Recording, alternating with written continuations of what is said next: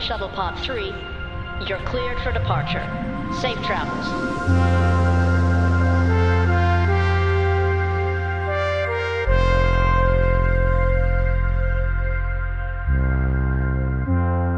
And welcome to another episode of Shuttle Scuttle. I'm Brandon, and I'm joined once again on today's journey aboard Ship Talking's personal shuttle by almost the whole team and a very special guest. So we've got James, we've got Alex, we've got George, and special guest straight in from, uh, let's say, Utopia Planitia. We've got Thomas Marrone, aka Thomas the Cat from Cryptic. How is everyone doing? Doing great. Good, thank you very much. We're good. Ooh, doing very good. Excited to be here. Thank you so, so much for joining. The weather is nicer than it is on Mars, so yeah, it's it's still burning down there. yeah. Uh, we, we're missing Robbie today, but you know what? He is on shore leave right now in Risa, so I'm sure he's uh, having a great time. But glad you could join us virtually while we're here on our shuttle, Thomas. And now, while we're on route, I want to talk about 25th century ships and their design language. And uh, you know, it's great to have you here, Thomas, because you designed a lot of them. Now, these ships, are, of course, from the post Nemesis years. Many of them seen in Star Trek Online. This is kind of your Odyssey class type era, the Pathfinder, many more. Also, of course, you know, the refits of the Oberth, the Steamrunner, and a lot others. Uh, but uh, Thomas, when you think of 25th century design language, what really separates it from, you know, right before the 24th century ships that we've seen? Yeah. Um, in a lot of ways, it's sort of, uh, I think it, it really started with the Sovereign. Um, the Sovereign, you know, is the Enterprise E. So it showed up in First Contact and it has a very sleek language and the actually the coloration of the sovereign has, is very high contrast right you have some some light gray paneling and then you have some very dark um, charcoal gray paneling some some tan stuff too Mhm. um, and so uh, when adam uh, uh, Adam Williams was taking Adam Iley's design uh, uh, for the Enterprise F, Mhm. and he was going to use that to kind of redefine what a Star Trek Online ship looks like in 2011. I think they were working on on that, right? So Adam Iley uh, designed the Enterprise F for the Enterprise F contest, and then uh, once he submitted his design and it was chosen as the winner, it uh, Adam Williams, the STO uh, ship artist at the time, and there was only one, so it was just him. um, it was his job to kind of take uh, uh, design and and you know bring that into the game as the Enterprise F, and he knew that when he was doing that, it was kind of going to be like a hard reset for what ships STO ships looked like. Mhm. Um, and he wanted so before that, if people remember, um, Star Trek Online ships were all very chunky, and it was just sort of like we they, they, they took. I wasn't on the team at the time, but um, and I want to be careful. I don't want to badmouth it too much, but you know those guys were under a lot of pressure, a lot of time time crunch, and, and had a lot of uh, spinning plates. But you know they they took existing models like the Intrepid or the Miranda, and they just sort of added a bunch of chunky stuff to it. um, and that was sort of what they what the original STO ship aesthetic was. And when um, Adam Williams started on the Enterprise F, he he knew that that really wasn't where Star Trek was actually going. Like, Mhm. you know, if you look from the Enterprise A to the Enterprise D to the Enterprise E, that it was getting Star Trek actually was getting sleeker, right? And it was getting more high contrast. And so when he was building Enterprise F, he he really took the Enterprise E and sort of okay, what if I make this even sleeker and more organic? And so that's what he did. He filed off a lot of the rough edges. You don't see any of the chunkiness that a lot of the Star Trek Online ships had seen before, like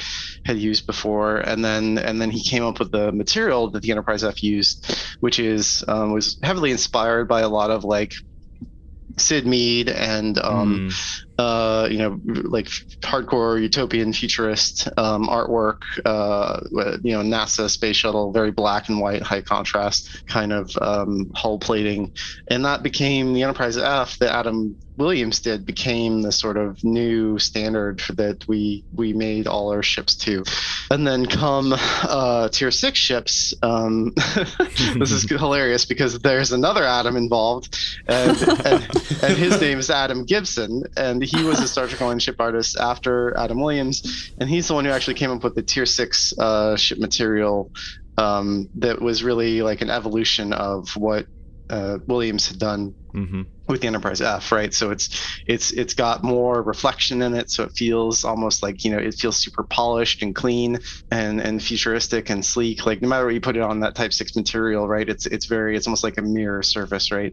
And there's a lot of detail and specular variation to it, but but the idea is just sort of you know reaching further a bit further and further into the future, a bit further away from just like standard battleship gray and and just trying to make things feel um, they're like it's not 25th century starfleet isn't super organic but it is um, it is very sleek and and very like that futuristic syd mead aesthetic I, I love the ships and i love every time that there's a tweet about you know one of the refits coming out and i love how you know it ties back to what the ship looks like and and what we've seen from its you know original um, but it just takes it that step further into the future The future. yeah and that's uh, I, I definitely want to i mean a, a big a big part of that is hector ortiz our uh, sto's uh, senior concept artist. So he's the one who's um, i've designed uh, a few of these 25th century ships but hector is you know that's his job really is to design the ships Mhm. right? And the ship artists build them based on his his artwork. And hector has an amazing talent for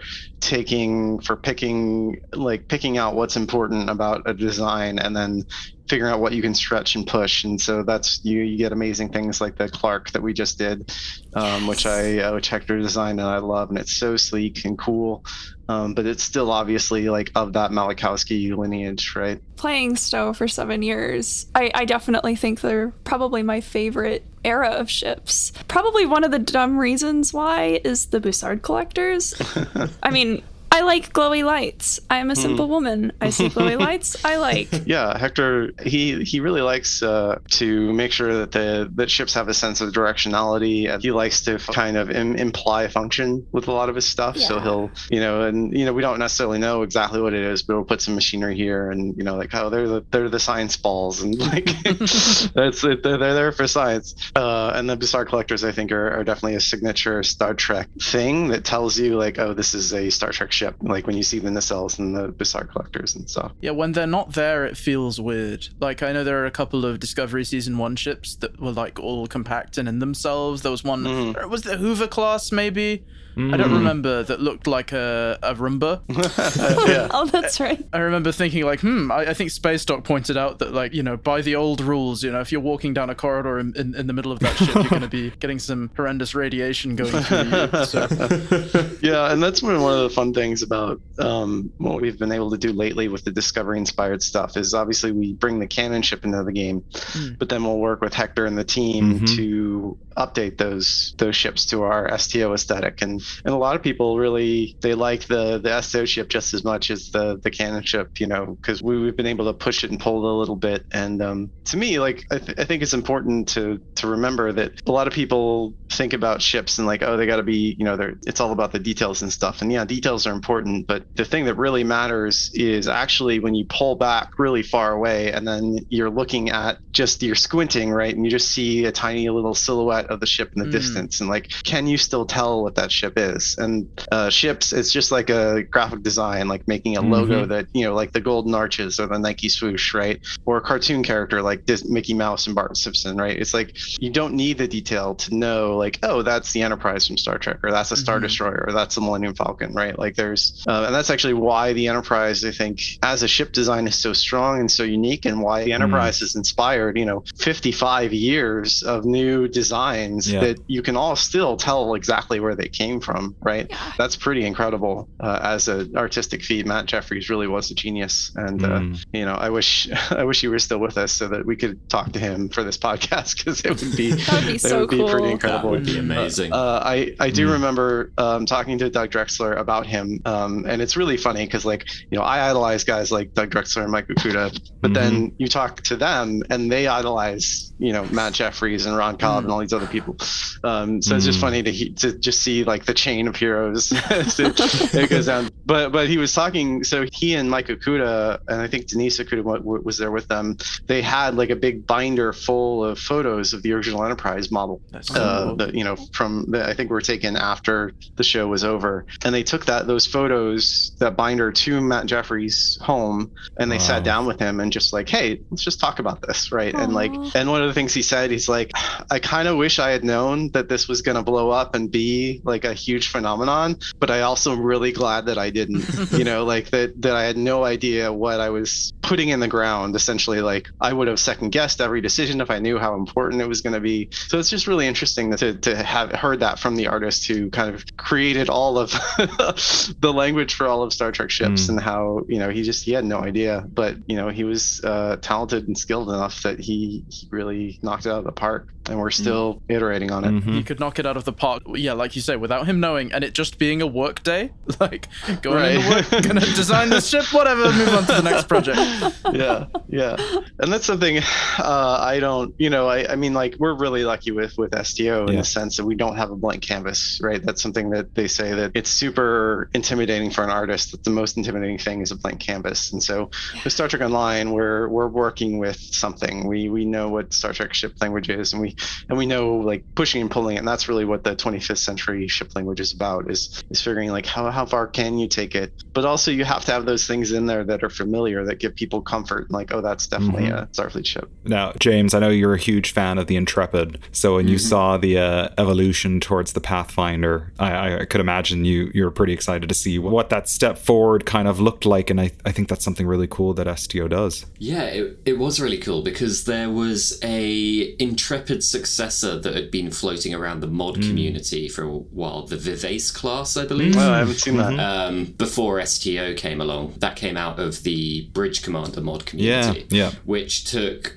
a few more cues from the Intrepid itself, but the Pathfinder, and then subsequently now we have the future Intrepid class as well, and they're all playing with these very similar shapes, yet they're really distinct at the same time. And like it blows my mind as a non-designer that somebody can look at, you know, the Intrepid class as we see it in Voyager and then go, hmm, how can I make this future and then come out with something like the Pathfinder? Like the steps in between A and B, I have no idea what they are, but it blows my mind every time. And I have to, you know, hand it to everybody that works on STO and in the modern shows as well. You know, absolutely knocking it out the park in terms of respecting the heritage of Trek and its design lineage while pushing it forward and pushing those boundaries. It's really incredible. Thanks. I, I I really appreciate you saying that. It's a, it's definitely a tightrope to walk, um, and and definitely we all internally disagree sometimes about how far is too far, and you know like you know well, no we can't do that for X, Y, or Z. But um, I, and I do want to say like that's actually one of the things that's really challenging is there's so many beautiful fan starships that have come out over the years, and like you know every now and then somebody asks like can we get X, Y, or Z into STO, and I'm like no we can't. like, I really can't do that because you know the, the, we can't just take people's uh, artwork and shove it in. Even though we even though we have the license and they don't like that that's just a sh- you know a crappy thing to do. And uh and you know you don't want to get you know you want to be a good partner for cbs and you don't want to get them in any sort of legal trouble or, Yeah. or scandal so Yeah. but i do sort of channel the ideas that have been in the fandom for a while the ross class Mhm. um Mhm. uh which was done for the legendary galaxy that is something uh that's sort of been a long like there have been a lot of takes on that like post sovereign galaxy refit or you know a new iteration of the galaxy class informed by sovereign class details and so and so that's where i went with the ross and that was like not inspired by any one particular fanship but definitely inspired by the idea of doing that and having seen so many other people's takes on it it was just sort of like okay well what how would i do this um, and that was a lot of fun for for me to take it that way As far as 25th century galaxies go, I'd say the Ross is a little bit more uh, elegant than the Galaxy X. You know. I'm of the same opinion. well, and it was fun. Recently, I re I remastered the Andromeda, and uh, and and that was one of my first, um, the first one. Uh, the Pathfinder was the first, and the Andromeda was the second. 25th century ships that I designed, and so it was a lot of fun uh, to go back and remaster the Andromeda and bring it up to the vision of sort of what I had already always seen in my head with the new Mm. material and, and a lot more detail. And I'm actually working on that for the Pathfinder around it right now too. Um, so we're going to see a remastered Pathfinder in the game um, before too long here. So That's uh, absolutely I'm so brilliant. ready. I'll be jumping in on that day. yeah, and like, like all the remasters, those will be free if you already own one of those ships. You'll you know, Brilliant. kind of update. I update. knew yeah. buying the Intrepid pack would pay off one day.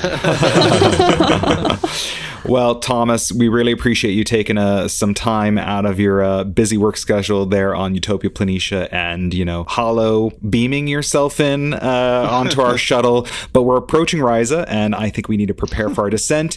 But thank you, everyone, for tuning into today's discussion. And we'll be sure to report back on how many Horgahns Robbie found during his stay. As always, if you want to get in touch, you can do so via our website, shiptalkingpod.com, or send us an email. There's Thomas holding up his uh, his Horgahn. There's one for there's one for all of us. Uh, uh, The count starts now. yeah, exactly. Anyways, you know how to get in touch with us. Send us an email. Uh, you can also reach us on Twitter. And of course, uh, thanks for all of our supporters on Patreon. Check out the benefits if you haven't already. Patreon.com slash shiptalkingpod. We will chat to you all next week. Bye, everyone. Bye. Bye.